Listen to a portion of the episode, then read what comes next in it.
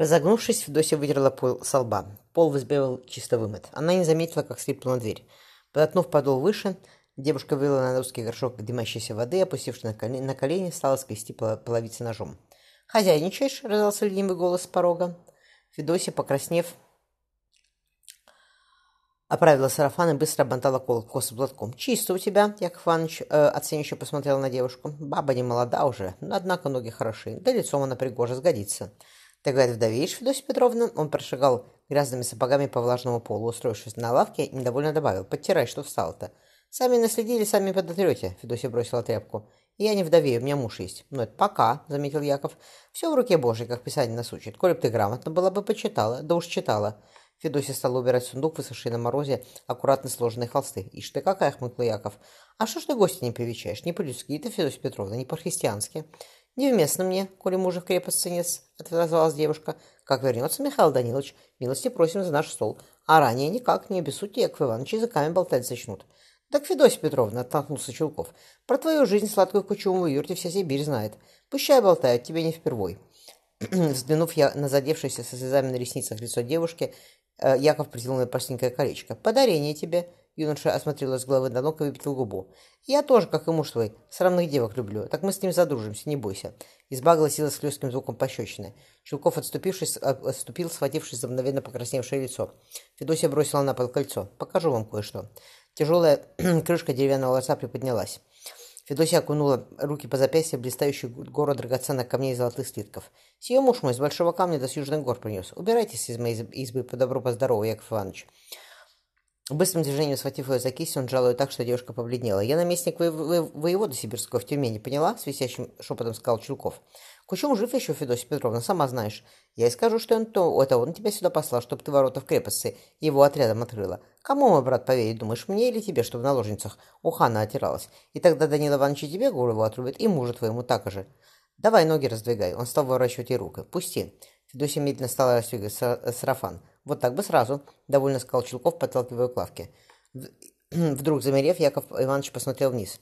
«Руку убери», — спокойно сказал Федосия, надвинул ножом посильнее. «А то у меня полы чистые, ты, ты от меня наследил. Неохота еще кровь твою с них смывать. Ну?» Юноша отступил, еще чувствуя смертельный холод клетка внизу живота. Федосия принюхалась и рассмеялась. «Штаны ты промочил, смельчак. Иди отсюда, а то еще что другое с тобой приключится, так не стираешь их потом». Взглянув ее невозмутимые морской зелени глаза, выматерившись, хлопнув дверью, Яков Иванович вышел. Девушка опустилась на скамью и только сейчас ощутила боль в пальцах, что крепко сжимали рукоятку ножа. Разогнув их, отложив клинов, клинок, Федосия вытянула э, руки перед собой. «А ну, хватит!» – разозлившись, сказала себе она и принялась вытирать грязные следы от сапог. «Поднимай!» – крикнул сверху волк, и бревно, поддерживаемое веревками, поплыло вверх. «Давай, Василий!» – кивнул Михаил напарнику. «А то мы так с этой вышкой возимся с той недели, надо пищали ставить». Волк, разогнувшись, посмотрел вокруг. «Красиво тут», — пробормотал он, — «почти как у нас в Тюмени». «Все равно», — Василий обтесал бревной, — «домой-то хочется. Ты на троицу повенчался, я после покрова. Три месяца с Аграфеной всего и прожил, теперь до весны не увижу». «Ха!» — Волк притянул борец за топор. «Такая в Сибири судьба у нас, Василий. Эту крепость возведем, потом далее на восток отправимся. А хозяйки ждать будут, ждать будут. И так случится, может, что и не вернется кто. К всему тоже надо быть готовым». Второй парень только вздохнул и с тоской посмотрел в сторону Тюмени. В общей трапезной вкусно пахнущали. щами. «Квашеной капусты с полбочек, полсотни бочек привези», — сказал Данил Иванович, беря за ложку. «До весны хватит, там свои огороды, огороды заведем. Земля хорошая здесь». «Рост сам шесть зашла», — ответил Вок, хлеба из общего горшка. «Однако то лето жаркое было, и дожди как по заказу лили, ни много и ни мало. Посмотрим, что с погодой случится. Остяки говорят, что туда после троицы заморозки бывают. У вас, туминских, что здесь осталось, получается, двое всего женатых. Ты, Михайло, да ты, Василий.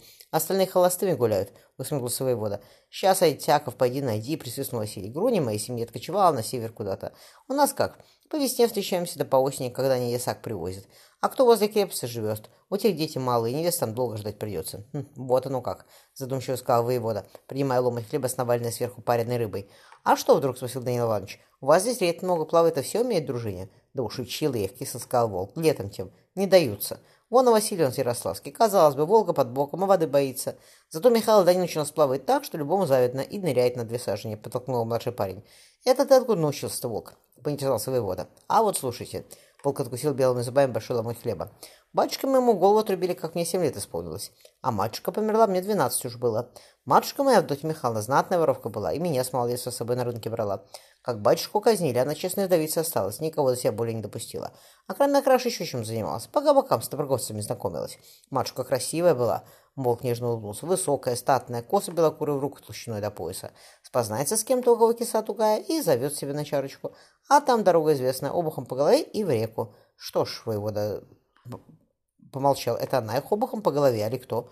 Я спокойно ответил Волк, подняв голубые э, глаза. Откинулся в боку, и он улыбнулся. Пила матушка, конечно, не без этого врать не буду.